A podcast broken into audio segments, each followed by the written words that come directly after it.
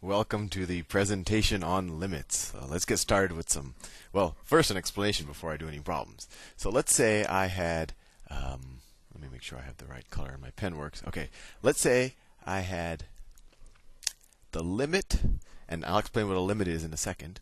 But the way you write it is, hey, you say, what's the limit? Oh, my color, it's, I'm in the wrong. Okay, I need to use a pen. I'm in yellow. Okay. The limit as x approaches 2 of x squared. Of x squared. Now, all this is saying is, what value does this ex- expression x squared approach as x approaches 2? Well, I mean, this is pretty easy. If we look at it, let me draw, draw a graph. Uh, I'll stay in this yellow color. So let me draw x squared. x squared looks something like let me use a different color. Let's x squared looks something like this, right? And when x is equal to 2, when x is equal to 2, y, or the expression, because we don't say what this is equal to, is just the expression x squared is equal to 4, right? It's like that, right? So a limit is saying as x approaches 2 and as x approaches 2 from both sides from the from numbers less than 2 and from numbers right than 2 what does the expression approach? So and, and you might i think already see where this is going and be wondering why we're even going through the trouble of learning this new concept because it seems pretty obvious. But as x as we get to x is closer and closer to 2 from this direction and as we get to x is closer and closer to, to this direction what does this expression equal well it, it essentially equals 4, right? The expression is equal to 4. The way I think about it is as you move on the curve closer and closer to the expression's value, what does the expression equal? In this case, it equals 4. So you're probably saying, Sal, this seems like a useless concept because I could have just stuck 2 in there, and I know that, you know, if this is, say this is f of x, that if f of x is equal to x squared, that f of 2 is equal to 4, and that would have been a no-brainer. Well, let me let me maybe give you one uh, wrinkle on that, and, and, and hopefully now you'll start to see what the use of a limit is.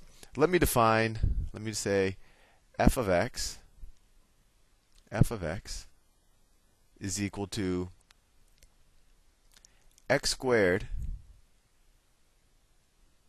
um, when if x does not equal 2, and let's say it equals 3 when x equals 2. Interesting. So there's a slight variation on, on this um, expression right here. So this is our new f of x. So let me ask you a question. What is, make sure my pen still works. What is the limit, I used cursive this time, what is the limit as, as x, that's an x, as x approaches 2 of f of x? That's an x. That says x approaches 2. It's just like that. I just, I don't know. For some reason, my brain isn't working functionally. Okay, so let me let me let me graph this now. So, as an equally neat-looking graph as the one I just drew. Let me draw. So now it's almost the same as this curve, except something interesting happens at x equals 2. So it's it's just like this. It's like an x squared curve, like uh, like that. But at x equals 2 and f of x equals 4, we draw a little hole.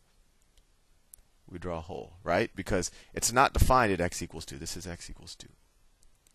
This is 2. This is 4. This is the f of x axis, of course. And when x is equal to 2, let's say this is 3.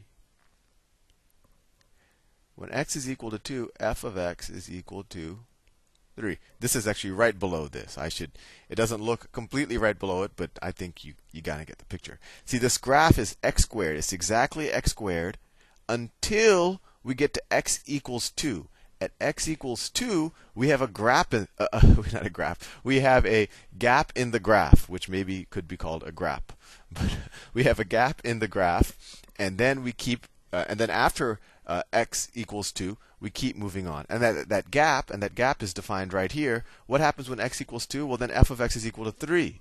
So this graph kind of goes, it's just like x squared and then but instead of f of 2 being 4, f of 2 drops down to 3, but then we keep on going. So going back to the limit problem, what is the limit as x approaches 2 now? Well, let's think about the same thing. We're going to go, this is how I visualize it. I go along the curve. So let me pick a different color. So as x approaches 2 from this side, from the left hand side or from numbers less than 2, f of x is approaching values approaching 4, right? f of x is approaching 4 as you go as x approaches 2, right? I think you see that. If you just follow along the curve, as you approach f of 2, um, you get closer and closer to 4. Similarly, as you go from the right hand side, make sure my thing's still working. As you go from the right hand side, you go along the curve, and f of x is also slowly approaching 4. So as you can see, as, as we go closer and closer and closer to x equals 2, f of whatever number that is approaches 4, right?